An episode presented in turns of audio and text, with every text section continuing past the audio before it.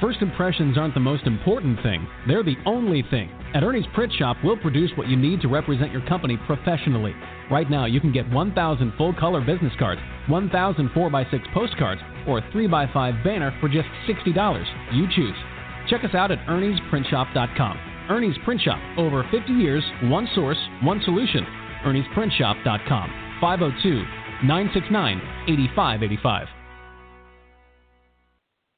Being a victim of crime is no joke, but you do have options that can help you avoid becoming a victim. I'm Ed Springston of the My View Matters radio show, and on behalf of myself and co-host Ed Martin, I urge each of you to help us fight against crime. You can do your part by calling Crime Stoppers at 582-CLUE. Since 1982, Crime Stoppers has helped get over 23,000 criminals off the street with your help. Working together, we can make a difference to take our streets back.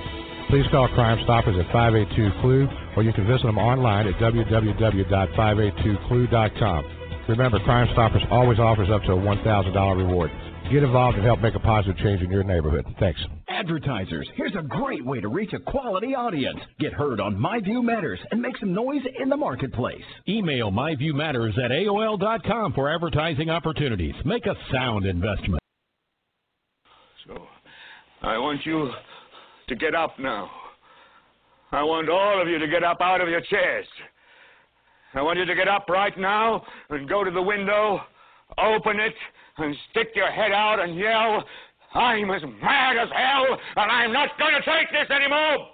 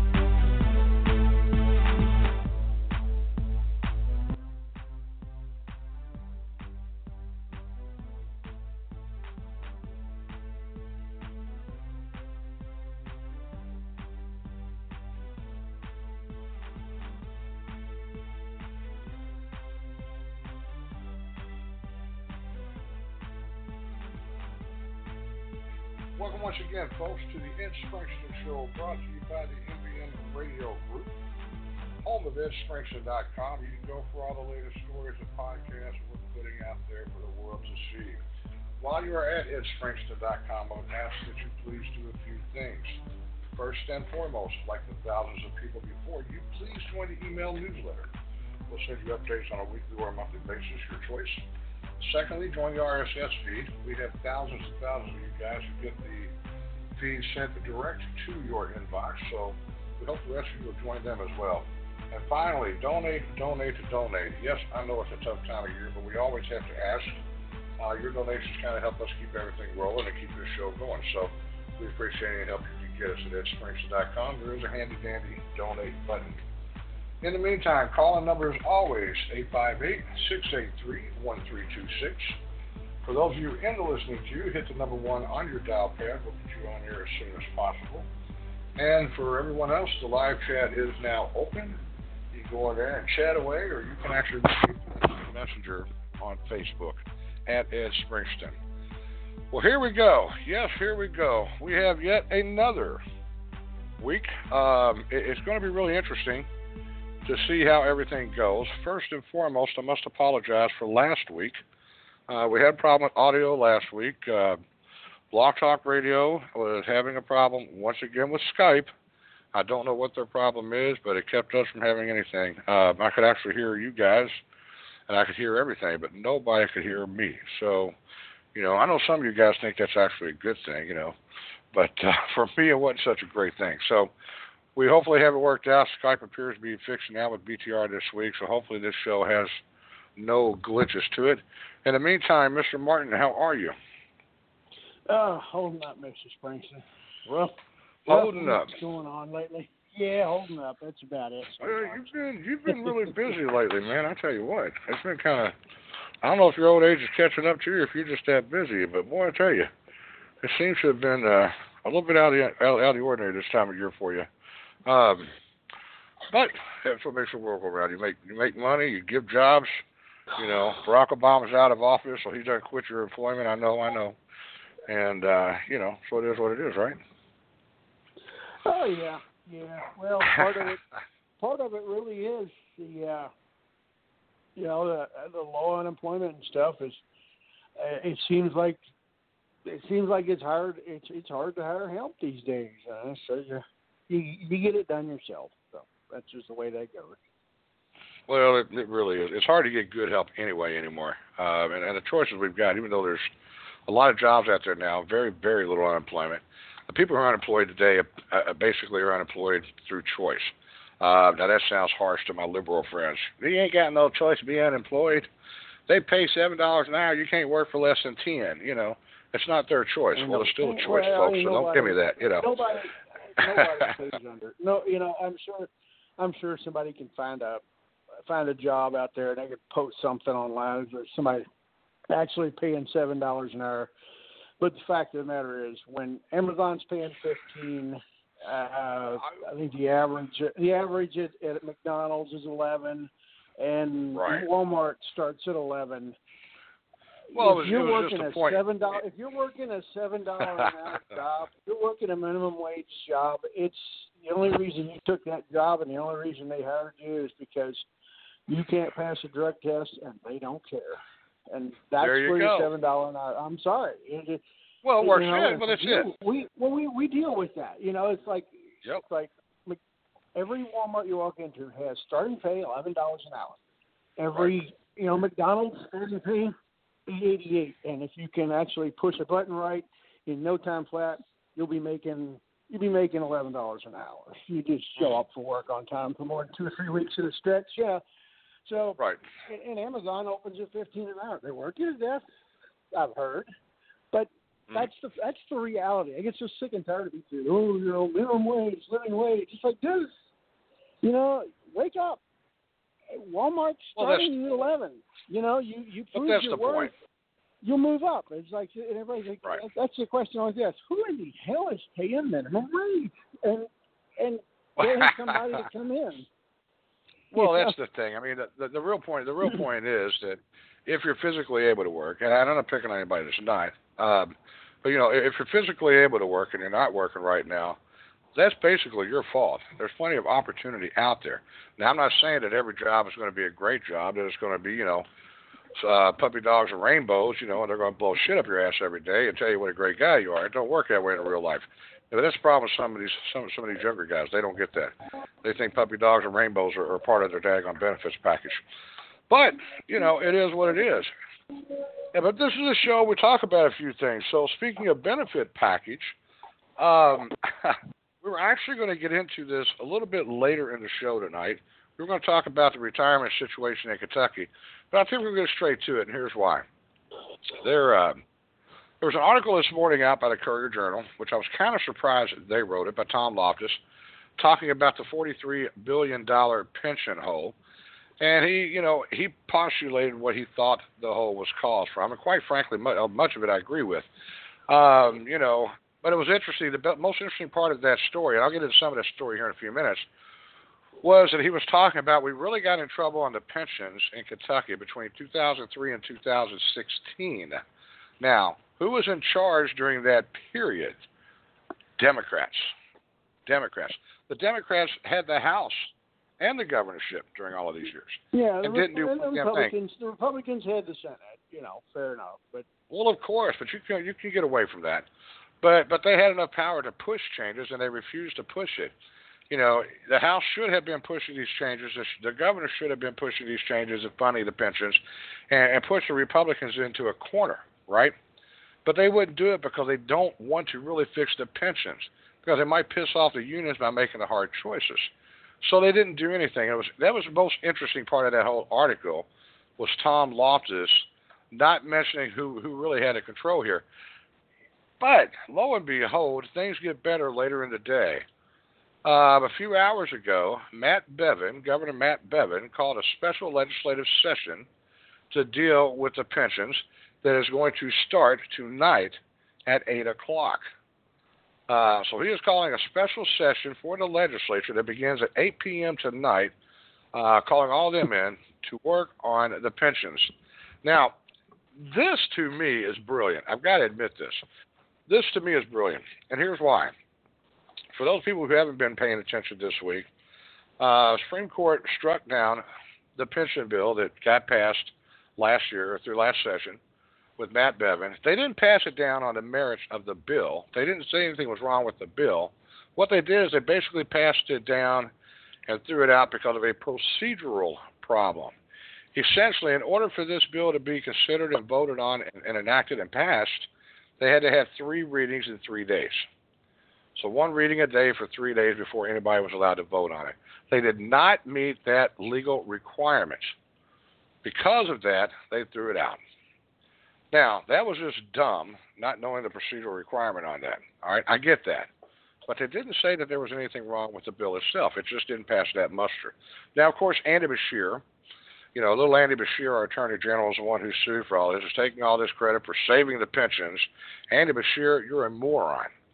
You didn't save anything. all you do is you call a special session or you go into January session, you read it three days straight and pass the exact same damn thing. Um, so to me, it makes this interesting because it points it, it paints the Democrats into a corner, and it also puts the Republicans who are waffling now because they're scared of having to deal with this again. It was hard to get it through the first time. They're scared of having to deal with this again. You're also testing their backbone. So both sides of this equation have a lot to win or lose because of this special session. And I kind of like the move. It may be political suicide for Matt Bevin. It may cost him reelection if he had a shot at reelection. I personally think he does. Um, it may cost him that because of this last minute move like this prior to the new session. But at the same time, the people who enacted this and didn't follow procedure are the ones being held accountable because they have to do this special session before any new people come in in January. I like the move. What do you think? Um, well, I, I think the notice was a little tight, but uh, you know you could have called it could have called it a little little earlier. You know when it was right after it was struck down. Uh, but I, I haven't seen it work, and I, I as they sometimes will tell you at work. Uh, generally, they abide by it, so that I don't have to do it say it all the time. But there's times I see it a lot, and it goes. You can do it right, or you can do it twice. There you go. That's so, it. There you go. I mean, wow, wow! Like, does that ever apply? I, I, I think it, I think it's a little. I think he could have called it sooner and given some people some time. You know, cause, let's face it, you're in Paducah and they're saying it's special session called in four hours. You ain't going to get there. You ain't going to make it to Frankfort unless you break the law you're speeding. So I mean, right. that, that was a little rude. Now, now as far as the pension goes, I did not read the Loftus article don't really Mm-hmm. care to because I've been going back and forth with uh, CJ personnel for on and off for ten years, and Oh, I know. Uh, you know, I, I still don't think they understand the pension. Look, what what caused the pension? It, now you could tell me. You read it. One of the biggest problems with the pension was it, it really began. Well, it began long ago when they figured out they could borrow, take money out of it, and allocate. But one of the problems began under the uh, under the Clinton, the pre right before the uh, the uh, Y2K stuff. The stock market was running ragged. You know, it was having a blast. And what it is is they were invested apparently better than they have been recently, but they were invested in a market that was giving them good returns. And these idiots, being politicians, short-sighted, not being able to pull their head out of their ass, they, well, they didn't. They, their mindset was they didn't have to fund it because, my God, just Clinton under you know, and Clinton said it. It's new rules and the old, you know, this is the new economy. And nobody thought the nobody thought that the markets would collapse, you know, and that's the problem. Is the the markets get them to be intellectually uh, lazy and look the other way on their fiduciary because these politicians, by and large, are not real bright.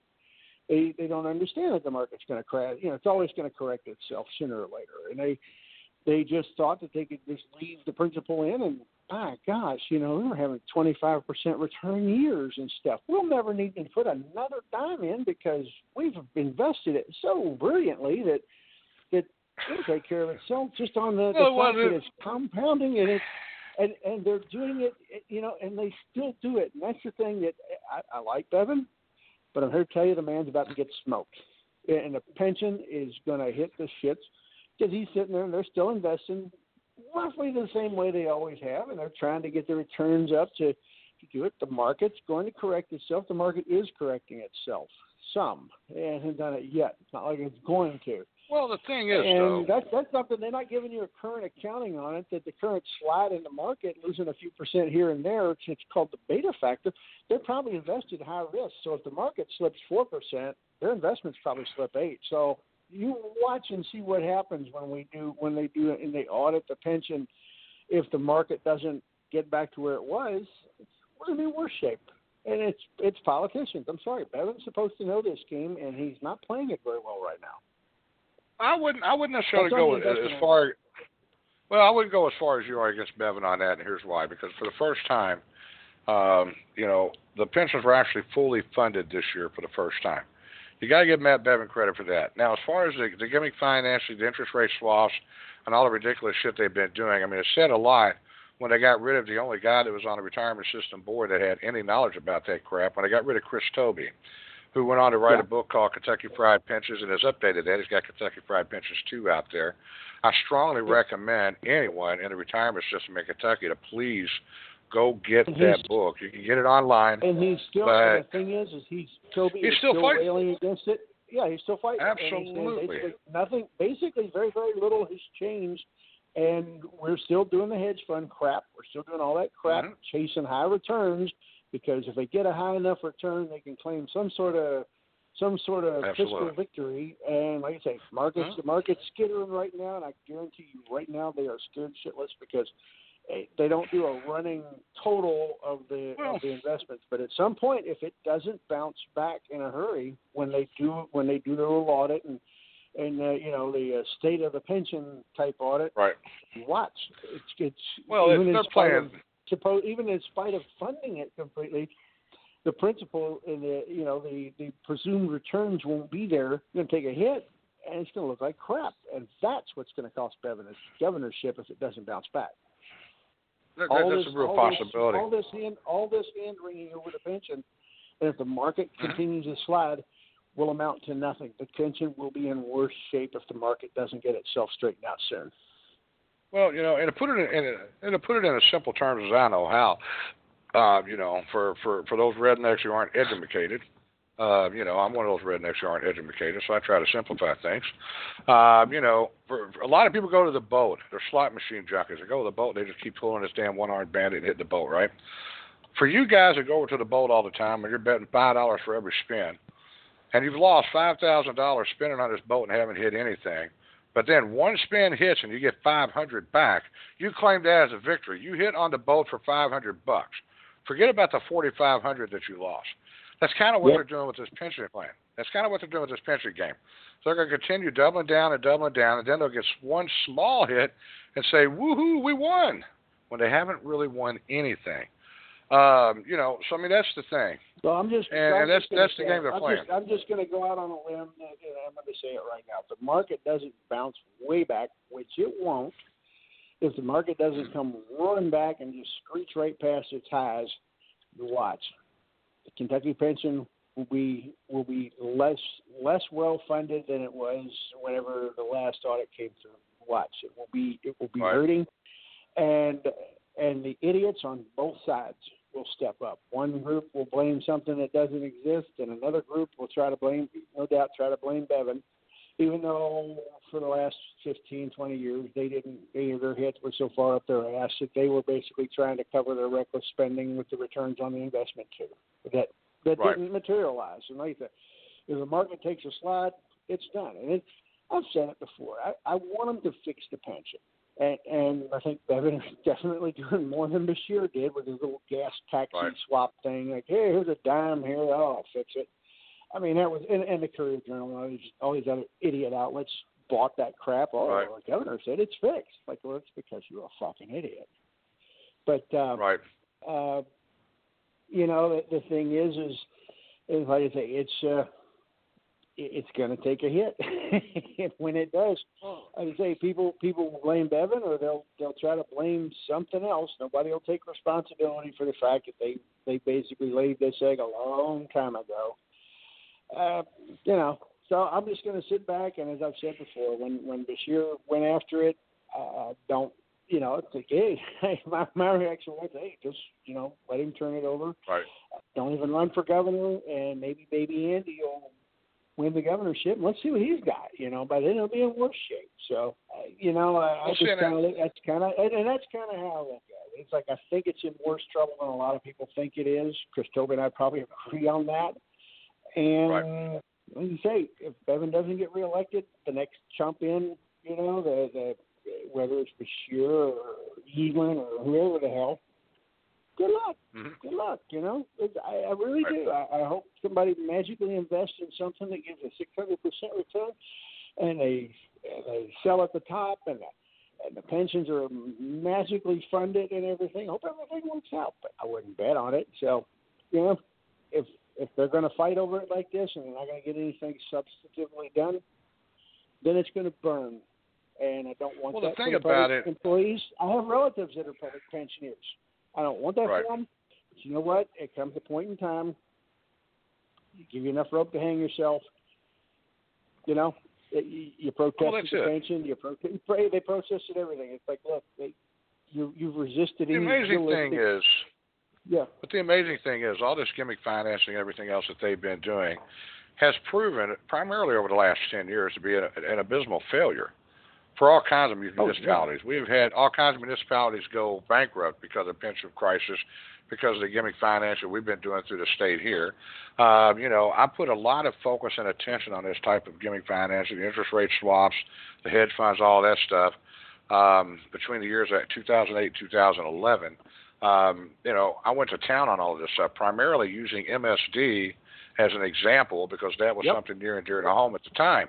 And we talked about all this gimmick financing through MSD and how it was going to affect retiree pensions and everything else in a bigger picture because Kentucky itself and our retirement funds are following the same plan. Uh, Future Fund actually did a yeah, lot what was in it? regards what to was this it? What was it? Well, I was going to say, what was it? Uh, Jefferson County, Alabama, was it, or was it Mississippi? Yep, That yep. you always Jefferson? County, Yeah, Jefferson County, Alabama went bankrupt. Same Uh, crap. actually, I did. I, Same crap. yeah, I did a headline on an article that said Jefferson County goes bankrupt. I intentionally left Alabama off of it back then, and the whole and the whole city erupted. Mainstream media was getting a hold of me. What a no good bastard I was, lying about shit. Politicians were calling me left and right. I said, "Did you read the article?" Well, you motherfucker, we ain't bankrupt. Did you read the article? It says Jefferson County, Alabama. Now, I didn't put Alabama or Kentucky on there for a reason because Jefferson County, Alabama is our twin sister, right? But uh, Jefferson County, Alabama is actually Birmingham, folks, for those of you who identify with cities. But this isn't anything that was new. I started outlining this back in 2008. I first became a, first became aware of this kind of crap through uh, Paul Holliger and Ray Pierce with Stop It and uh, Stop Invisible Taxes. You know, they brought me up to speed on all this in 2006. So I started researching, doing background work, everything else. And the deeper I got, the more disturbing it was. Now, this isn't something that I just put out on a blog and just forgot about. I also talked to the appropriate politician, appropriate leadership, and gave them the information I had and different stories and all the background research and stuff. And, and they all just thought I was an idiot, you know, because they're smarter than us. Folks, let me tell you something. Every elected official in office today, bar none, and I'm going to tell you, bar none, are dumb as rocks. And I don't care if you're talking about the state of Kentucky, the city of Louisville, or the great United States itself. And yes, I know people, are the libertarians are going to freak out. Ron Rand Paul ain't dumb. He's smart as shit. Tom Massie's smart as shit. No, they're all dumb, and here's why. Because Well, all of them on a state on a on a state on a state level, Phil Moffett's pretty sharp. I don't care. They're dumb, and here's why. because every one of them come from a different angle, but none of them come from the big picture. The big picture is identified in their head the way that they want it to be, Every one of them fail to understand that I may be a, a libertarian, or Ed Martin may be a libertarian, I may be a Republican, Joe Blow on the streets a Democrat. We all have ideological differences. But the smartest one of all three of us, and let you guys determine who that might be, the smartest one of all three of us realizes that Ed Martin, as a libertarian, has one piece of this puzzle that I don't have. Ed Springston, as a Republican, has one piece of this puzzle that I don't have. And that Joe Blow on the street has the other piece of this puzzle that I don't have. That's the big picture. If it takes three pieces to make this puzzle work, then you've got to accept yeah. the fact that you don't know everything. And unfortunately, and nobody, we don't yeah, have that in nobody, politics. No, and you're right. You're right. Nobody is a hundred percent right. Nobody is a hundred percent right. Where they can stand up and say, "Look, this is my ideology. This is my plan." And it is to not be challenged. And in, and we don't need input from anybody else because it's perfect. That absolutely. Uh, and I'll be honest with you, every liberal in, co- in Congress thinks they're perfect. I can promise you that. Look at Pelosi and Schumer. But the the point is, though, that's the thing. So it doesn't matter how much griping we've done, how much we've outlined, how much we put out there. I haven't been alone in this fight. Like I said, Stop Invisible Taxes, Ray Pierce and Paul Holliger brought me to speed on it.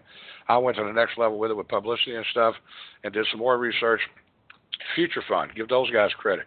Future Fund, when they were fighting MSD and everything down at Floyd's Fork, they also went into all of this different gimmick financing, interest rate swaps, and what it was doing uh, to MSD at that time, um, and things like that.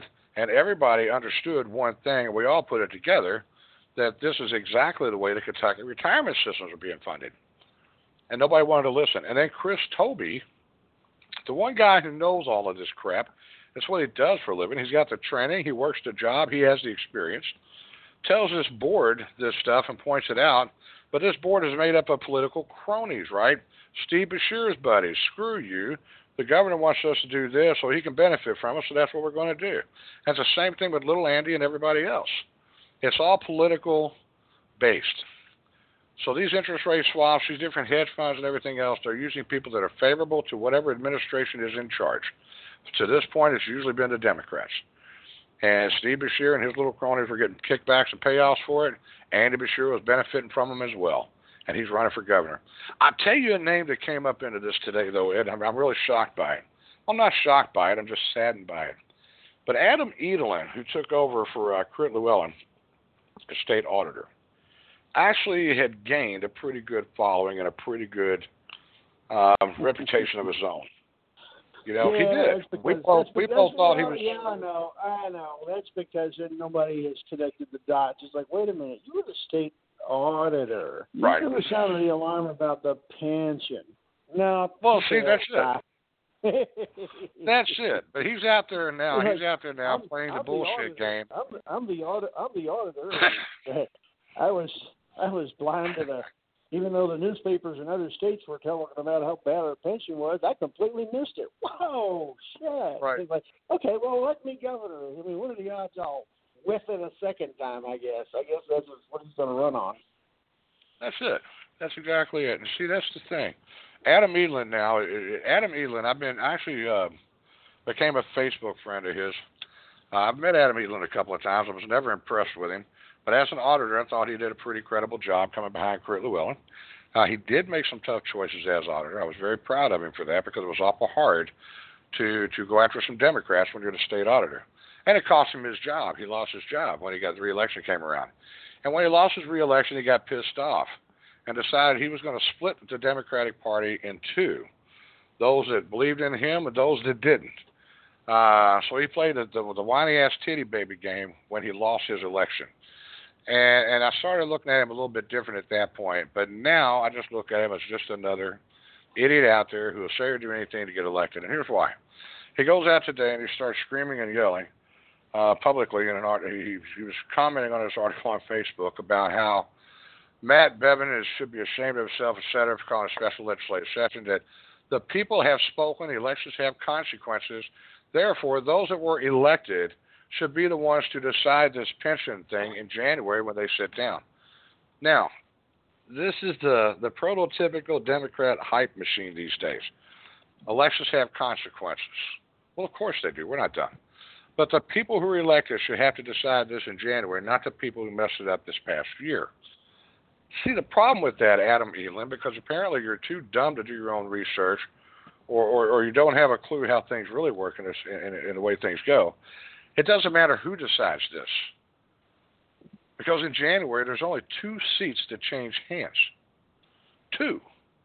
The House lost two seats to Democrats. The Senate didn't lose squat. Those two seats do not affect the majority at all. So the Republicans yeah. still have the same power in January, this January, after the election, that they had last January before the election. He knows this, but he's trying to play this game and kiss up to the unions and the retirees because he failed to win his reelection as state auditor and he's still butthurt. See, it's that kind of misdirection that pisses me off. But he gets out there and say that he thinks Matt Bevin's doing the wrong thing. But don't sit there and try to play the pretend game of elections. We know what the elections were. You know, that's what we do. We make sure people know how the elections went. January isn't going to make any difference. The one thing that I do like, and it's the reason that I like this so much, and Adam Edelen will disagree because he's out there pandering for votes now, playing the whiny ass game or the attack game. But the one thing, the reason I like this, and I said this from the very, at the top of the show, is forcing those people who made a mistake in January that were waffling anyway to sit there and back their asses up. You're not just going after the Democrats. The Democrats yeah. are irrelevant. The Democrats had nothing to do with this now. They're not going to be able to do anything about it in January. But the Republicans who were waffling before they go into session, we've now got a full accounting of them. And we get to hold them accountable during this session, no matter how this turns out they're going to be forced to deal with it. So I like yeah, that. And, and we're not and we're not asking them to rewrite it or anything. It's basically no. that, guys. Uh, rule said you had to read it three times. Okay. Yep. Read it three times. You know. Well, I don't yep. care. Read it four times for all I care. you know, read it, read it three times and vote on it like you did before, and go home. You know, that's that. It's really that simple. That's it. You make it a short week. You know, you read it tonight at eight o'clock. You read it tomorrow night. You read it Wednesday, Thursday. You vote on it. Everybody's home by Friday. Christmas Eve is Monday. Enjoy your holiday. You know, that's the thing. And and the thing that the thing is, Adam Edelen and Andy Beshear are trying to pretend like that there's something really wrong here and they've accomplished something is absurd to me. The problem is 90% of the idiot liberals and Democrats in this state will believe them. Let's go to the phones. Paul, you're on the air. Ed, I have to agree with with you on one point in particular, and that is this this special session is going to make all of these Kentucky legislators go on the record in a straight up and down vote on a single issue. Now, I, as a, a voter and a resident of Kentucky, I would love to see every single bill be a single issue bill. In fact, they're supposed to be, uh, we're supposed to have uh, codified the fact that uh, that Kentucky's bills are supposed to be single issue bills. So I don't understand how the Republican controlled legislature tacked this pension bill into a sewer bill. I, I don't understand that given the fact that I know we have this law that says it's supposed to be a single issue bill. Okay. So anyway, I'm glad I'm glad that, that all 138 of these elected legislators statewide are going to be on the record straight up and or straight down. This is great. Now, uh, point of information: the uh, special session must last a minimum of five days. Five right. days. Right. Okay. And no, I get uh, that. Another part of, and and since it was called for the sole purpose of uh, dealing with these pensions, no other subject can be brought up. No other subject oh, can be brought up. Well, but, but but we all know it will be. They'll be talking about everything while they're there sitting. They'll be talking to each other's offices, but not on the floor. Uh, but you're right. It does have to last five days. That's what I'm saying. You read it tonight at eight o'clock. You read it tomorrow. You read it Wednesday. You've got your three days in. Thursday, you have your discussion and your vote. Friday morning, you wrap up and go home by noon. It's still five days, Monday through Friday. So they're going they're going to be able to short it. They're going to be able to short it, but still get the five day rule in. And that's the plan. I know, but you know, it, it's just the whole thing is the, the thing is just everybody's so delusional about this. And I mentioned you earlier. I don't know if you were in the queue or not at the time, you know, but this is the same stuff that that you and Ray Pierce at Stop had brought to me back in 2006. We went over MSD and stuff. We were looking at the gimmick swap financing, the interest rate swaps, and everything that contributed to the debt service with MSD. And then two years later, in 2008, is when I really started put, pointed a lot of this stuff out that you guys have brought to my attention, and, and we started really pushing this stuff. But all of that stuff was the same exact thing that Kentucky Pensions were doing, and we were talking about it publicly then. This is over 10 years ago. And we continued for three years, and everybody ignored it. And then all of a sudden in 2013, we've got this crisis with the pension system five years ago that's only gotten worse since then. And all of this was under Democratic rule. So, you know, that's the thing for me. It's not like you know, if a bunch of backwoods redneck country fucks like myself can understand this, it's not like these so-called great, you know, respected elders of our of our great, you know, Commonwealth of Kentucky legislature can't. But unfortunately, they don't want to hear it. They didn't want to hear it. They got rid of the one guy who knew how to handle it, with Chris Tobe. You know, because they wanted to make sure that they got on their knees and praise, all praise be to Allah Beshear, right? That's exactly what was going on. And now we're at this point. And for Adam Edelen and Andy Beshear to sit here and try to claim some kind of a victory that that the courts have stopped this pension bill to save the pensions is even more of a mockery. Once again, it's the left uniting to try to pass across a falsehood to to that, that was you know going to destroy what they built. You know, I like that Obama when Obama was running, I built this, I built that. Everything he built turned to shit. I mean, it's, it's like building a cardboard house in the middle of a rainstorm. And that's what they've done with these pensions. And Andy Beshear and everybody else refuses to put credit where it goes. And the Democrats in general, when they had the power for all those years, most of the last 90 years, as we know, have never done anything to fix it when they had the power. Now the Republicans finally fully funded for the first time, and they're screaming and yelling because brand new teachers that get hired might have to go into a 401k plan instead of getting this golden parachute. You know, sort of like the rest of America does. These are the things you that know, drive me nuts. Well, that that too is uh, really really puzzling. Why the current uh, folks that are in these pension plans all get, have got their bowels in an uproar over people who've not even yet been hired? Come on, right, that doesn't right, make any right. sense at all. That makes no sense at all. They claim they're concerned about their pensions, but yet they're all exercised about people who haven't even been interviewed, much less hired. Give me a break. Give me a But that's break. but that's that's the union mentality. That's the UAW mentality. People are going to say, how can you make an equation between the UAW and the teachers? Well, it's real simple. It's the union mentality. The retirees, you know, before they retired, they were fighting about the new guys coming in. They have to have this, they have to have that. But then when it comes time for them to retire, Ford says, okay, we're going to kick in a little bit for your retirement. You know, as long as you as long as you'll vote to pass this contract, it's going to fuck the new guys. That's how they ended up with. That's how they ended up with all the temps working at LAP right now. Ford don't have these employees; they're temporary employees because the retirees sold out so they could pad their retirement. They were caring about the little guy, right? Until they got bought off too. That's what these teachers are. They're in the system now. So that's the bullshit retiree wannabes who could care less about the little man when it comes time for them to get their pension. It comes time to retire. When the shit hits the fan, they're going to run from the fan. Go ahead, Ed. Well, no, I just I, agree with Paul. It's just it, it doesn't make a lot of sense. The fact is, if I was a teacher, knowing how bad the pension is, uh, and I was a new teacher, it, it's what I'm saying. If I was a new teacher, I would actually be okay with the 401k because knowing that it's so grossly underfunded, and with even a rudimentary understanding that a downturn in the market will make it even worse underfunded I- they say, well, you're going to have to get into a 401k. It's like, oh, you mean I don't have to get into KRDS or whatever the hell? Oh, thank Right. God.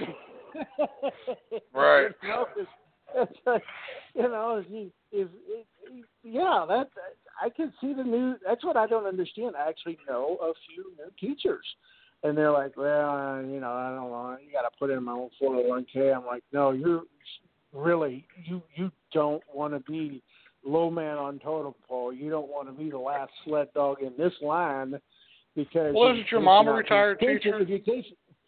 Uh, stepmother is. She's Okay, you know she's okay. she's she's long since retired, but but um, I have other family members who are who are newer teachers, and that, like I say, they they have some misgivings, like oh, it's not the same pension, but you should. Uh, at this point in the game, the new the new ones should be thankful it's not the old one because I mean clearly basically all the all the pension is is a it, it, under its current form is a pyramid scheme. The people who are in it sooner are going to get paid off, eh, and if the younger ones were forced to pay into into the uh, into the teachers fund, the public pension fund, you would never see that money because a few things are going to go wrong. Just mark my words, a few things are going to go wrong. That pension, the pensions are going to be in worse shape unless the market stops this current slide. The pensions are going to be in worse shape uh, at the next auditing than they were at the last one. And you know, oh my God, it's like, now trust me on that. It's it's not going to be pretty Bevin will try to explain his way out of it. He may explain it properly, but ain't nobody going to want to hear it. All they're going to look at is like the pension is in worse shape. Well, the problem with Bevin is Bevin is actually a pretty intelligent guy, believe it or not, folks. I know he don't come across that way, but the problem is his arrogance. He always talks down to people like he's better than everybody, and probably because he believes he is because he, you know, probably because he believes he is. But but he is intelligent. I don't think this is going to bite him as hard as you think it is. But I I think it's going to bite him no matter what. He could have he could be the salt of the earth, the the jovial, jolly good chap, you know. But he's still a Republican in Kentucky, so he's going to pay a price. He's going to pay a price no matter what. But I you know, I think it's somewhere between what would normal price would be for a Republican governor versus the bottom of the barrel where you're at right now. I think it's somewhere in between there. Let's bring McAdam in. God knows he's chomping at the bit. How are you, Mr. McAdam? I'm just yeah, fine. He just, uh, he, he just wants Ed? to start a guy. He, he probably wants to start an argument about something we haven't even talked about yet. Go on. no, I have. Damn, I have. I have a theory that I want you guys to to Shoot. d- dissect for me. I, Shoot. you are the the leading experts in this part of the world on conspiracy Oh, no. theories. All right. You got to give me that. I may be one of those people on conspiracy Good theories. job, Tom. All right, go ahead. I'm not trying Here's to the- Marshall, but I'm damn close. Here's ahead. the deal. Here's the deal. There's a there's a provision in the Kentucky State Constitution that says no law enacted by the General Assembly shall relate to more than one subject, and that shall be expressed in the title. Okay, that's called the subject title rule. It's in the it's actually in the Bill of Rights of the Constitution. Now there's a book, there's a book, a, a, a, a pamphlet that that is on the desk of everybody in the in the General Assembly and everybody in the Legislative Research Commission. It's called the Bill Drafting Manual of the Kentucky General Assembly, and, and in section two and in section two twelve, it says what has to be it, it it mentions the chapter 51 of the constitution. So i mean these people aren't idiots. I mean the, the elected officials may be idiots but the people working in the legislative research commission trust me these guys know what they're doing okay? Everybody that drafted that bill knew that it was constitutionally flawed knew that as soon as it went to court some judge any judge that can read and write would say this is unconstitutional. It didn't have the three readings, of course, a procedural thing. You might be able to get around that by saying it's an emergency, but you can't get around the subject title bill. And so here's a here's a here's a, a state law dealing with sewage, and all of a sudden there's pension reform in it. This is what's called log rolling, and that, that that's one of the big problems with our federal Congress. Uh, it, the British the British Commonwealth uh, uh, the the Parliament has outlawed log rolling a long time ago, you know, but but but we are one of the few countries that allow these these uh, Christmas turkey bills, you know, that has a little bit of a little bit of this, a little bit of that, a little bit of this, and so they have a uh, a bill titled uh, uh, "Aid to Disabled Veterans." And it, it, ends up building bridges in somebody's uh, uh, jurisdiction, you know, somebody's bailiwick, all kinds of pork and stuff. That's one of the things wrong because you know if you vote against it because it's a it's a boondoggle, it's a it's a raid on the treasury, then your opponent in the next election will say, "What have you got against disabled veterans?" Right? And and so that's the big problem. That that's the reason they amended the Constitution in 1891 to to put this in there. That that it's an anti-log rolling thing. Okay, now everybody that writes statutes the Legislative Research Commission knows that this is the law, knows that this is a constitutional requirement. Yet they did it anyway, knowing that the court would throw it out. Now, eh, do I smell a rat here? Why would they do that? Why? Why would they? I mean, I can, I can, you. I'll, I'll accept your argument that elected officials are morons. You know, I've been I've been around as long as you have, a little bit longer.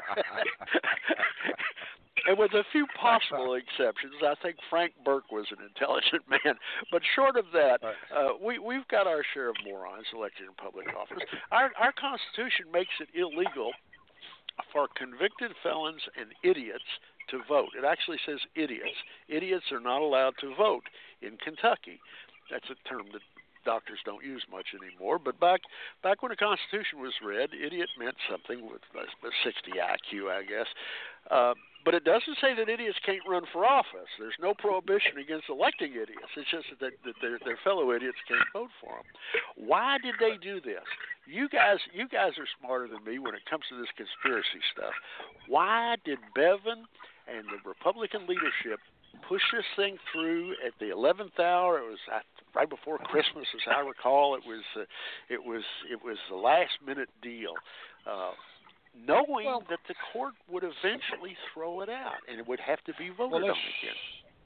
Well, they needed they needed to get it in at the last minute. I understand why they pushed it. Um, as far as the conspiracy theory, I don't think there's any conspiracy theory involved in it. I think you were very articulate in the way you explained log rolling, and I think you're absolutely right. I think I don't think it was, you know, so much.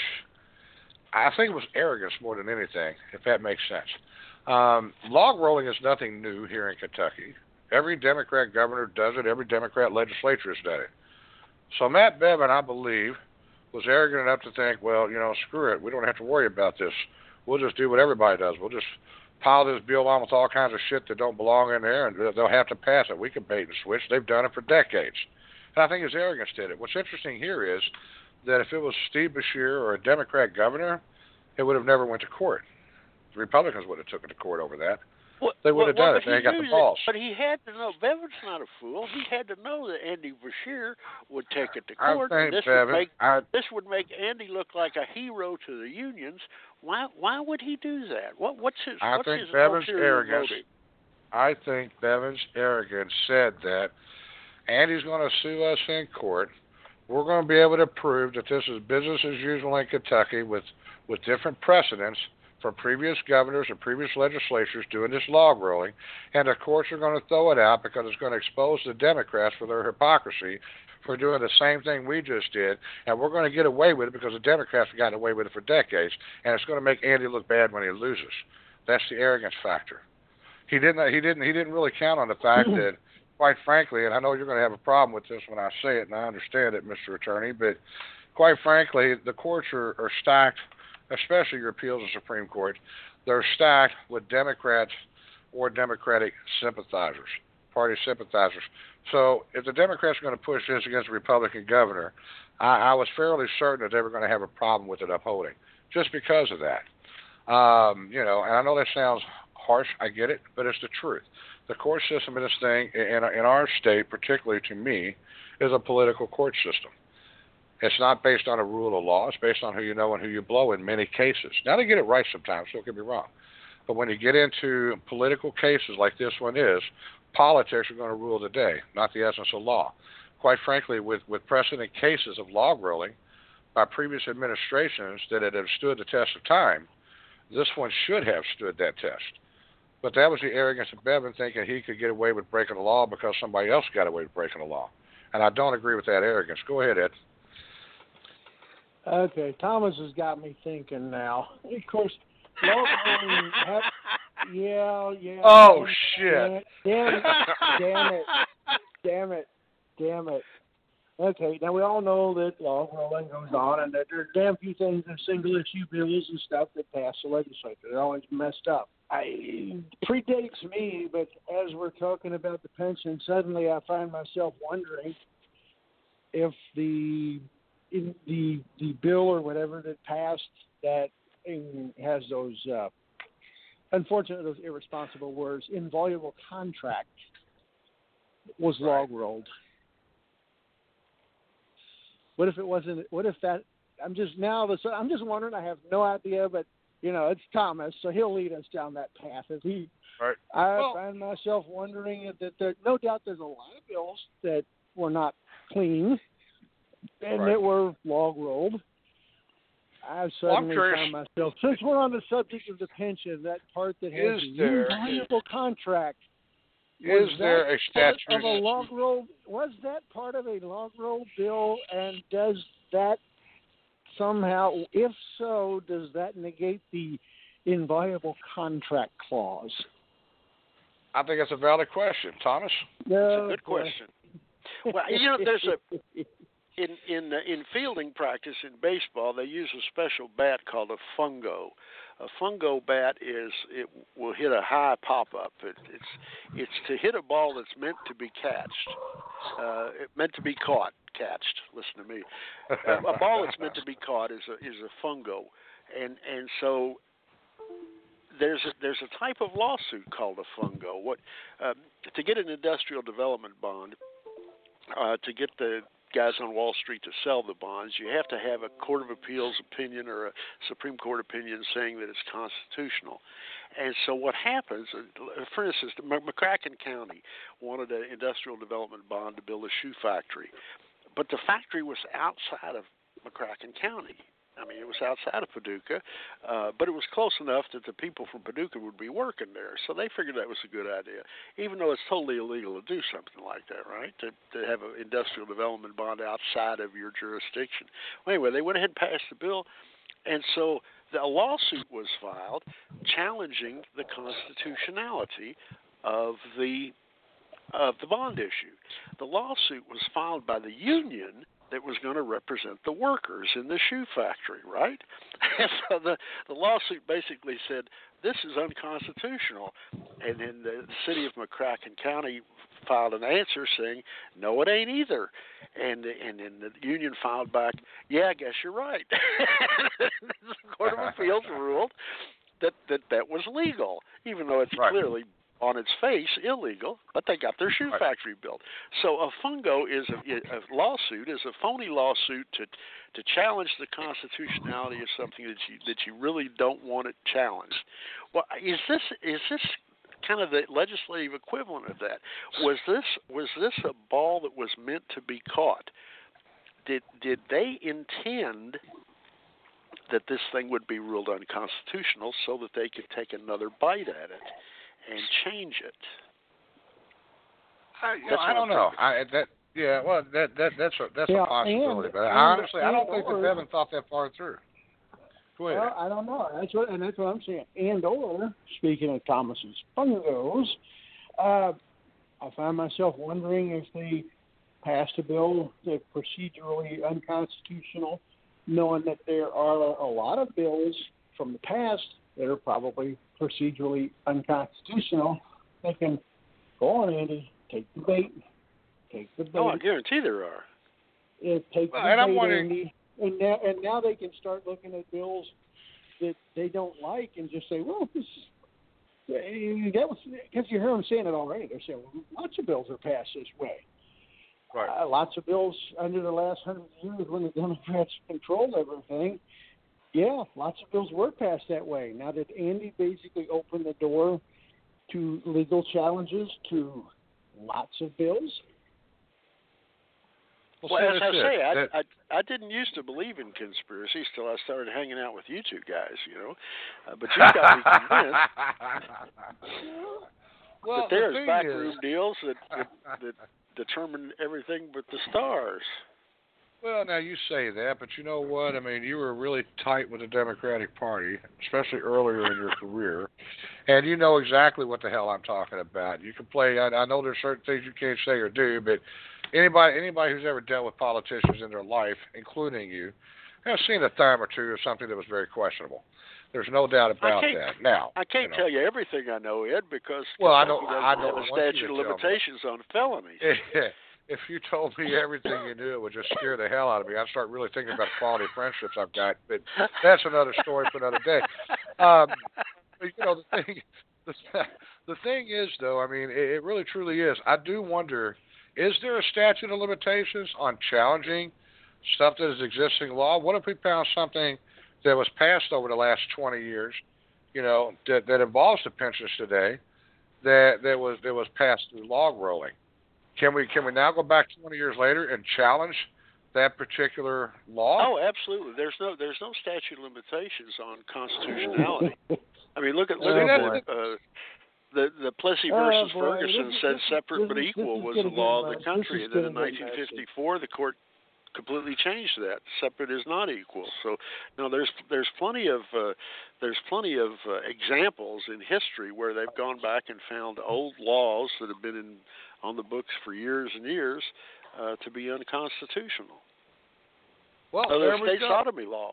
The state sodomy law was found to be unconstitutional, and that was on the books Well, I get for I get finding laws I get finding laws to be unconstitutional years later, but I'm talking about these log rolling laws that affect the general public, you know, like the pensions or or things like that.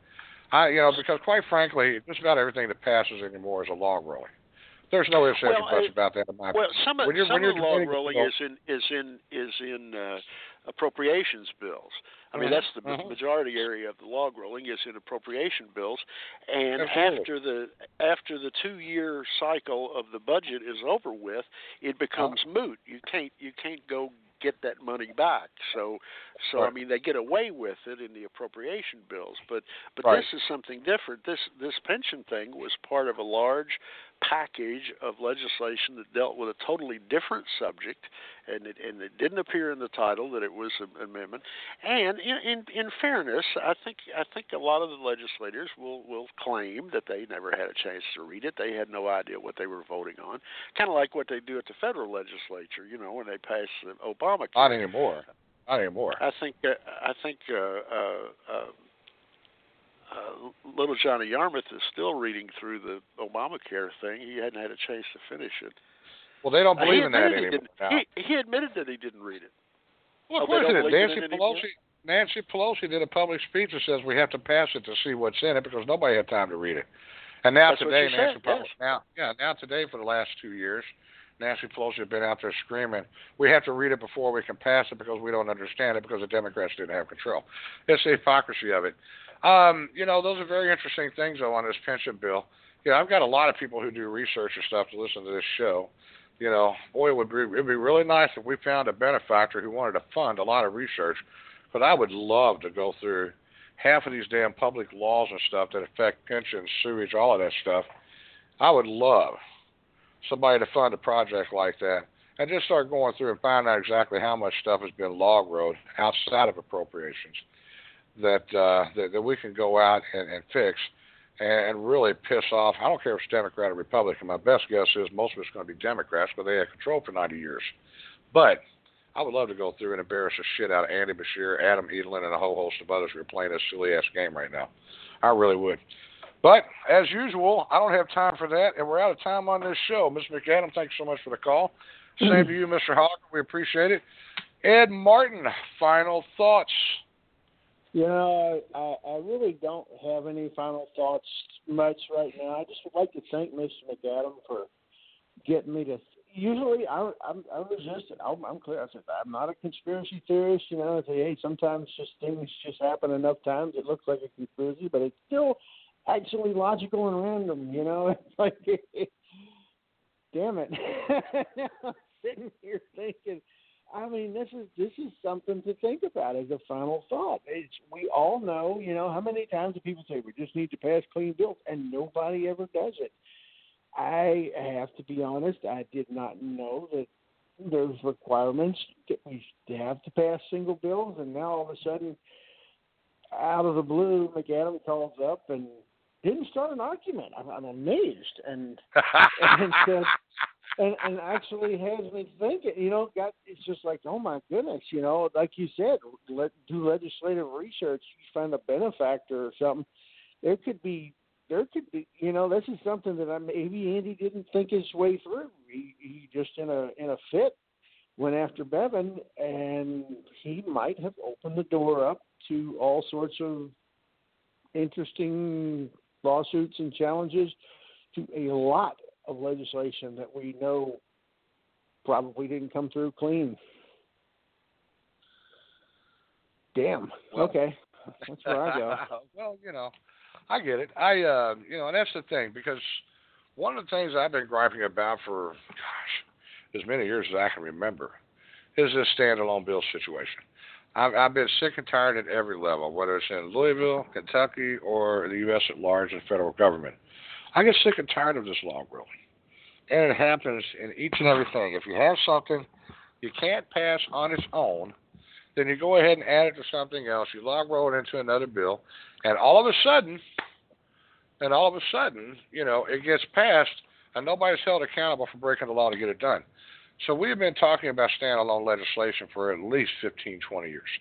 Um, you know, so I'm with you on that. It's something that has to be done. But I tell you, McAdam does have me thinking right now, and, I agree. What if Bevin, because I think Bevin did this through his own arrogance and ego, thinking it wouldn't get kicked back. But what if McAdam's right? What if Bevin did this to open up that Pandora's box and go after some other stuff he didn't think he would have a chance to? You know, is he that smart? I guess we're going to find out. But um, you know, it, it is amazing. But I'm sick of it. Um, I like the fact that he called a special session. I think it's necessary. I, I think that you're going to have those that have been waffling and playing the garbage game on this for the last few months, almost a year now, are are now going to have to stand up or back off. There's no in between. You're in a special session. You're on a single issue. Now everybody's going to know where you really stand based on the way you mm-hmm. vote.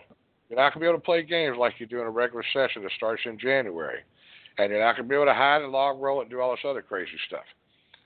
So now we're going to get a true accounting. And that's as harmful as to the Republicans as Bevin thinks it's going to be to the Democrats. So, as far as I'm concerned, this particular move holds both sides accountable. And Adam Edelen is a moron who's trying to play politics not not trying trying to pretend like it's going to change in January because you've got all these changes at the House when you don't. They only picked up two seats. I mean, I don't know where this guy's doing anymore. Haven't seen him for for two or three years now. Now all of a sudden he wants to run for governor. He's going to make that announcement soon. Uh, and now he's going to sit out here and play this gimmick politics. And I always thought he was above that. He's the one that concerns me the most in all of this. I would have actually thought about him as governor at one point, but not anymore. That's gone, uh, based on what he's been doing the last few months. But to get back to this, though, I mean, it really is. It, it's kind of disturbing that we continue to log roll, but in this particular case, we're going to find a court that just told us log rolling was bad. Now they're going to do it the proper way, and it's going to set a precedent for the future, whether that's a future with Governor Matt Bevin or a future with a Democratic governor. This is going to set the precedent to keep both sides accountable. And I'm thankful for that. I like this session. I don't like special sessions. This one I do. But that's all I got. Mr. Martin, thanks yes, as always. Sir. I appreciate it. All right. Mr. Hogger, Mr. McAdam, yes, again, sir. thanks for the calls as usual. Ed, have a great week. And uh, we won't have a show next week. Uh, we will skip next week. Christmas Eve is Monday night. I'll be darned if we're going to do a radio show on Christmas Eve.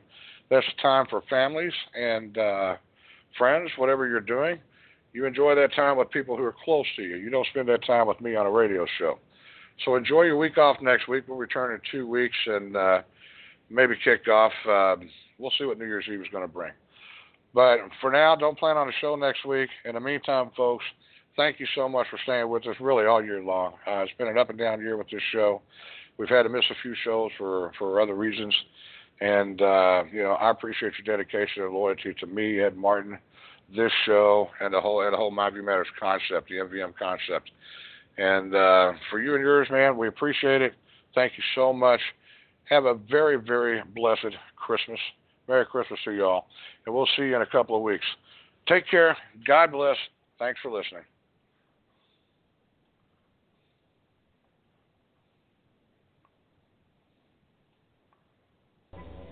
I know that you're afraid. You're afraid of us. You're afraid of change. I don't know the future. I didn't come here to tell you how this is going to end. I came here to tell you how it's going to begin. I'm going to hang up this phone, and then I'm going to show these people what you don't want them to see. I'm going to show them a world without you.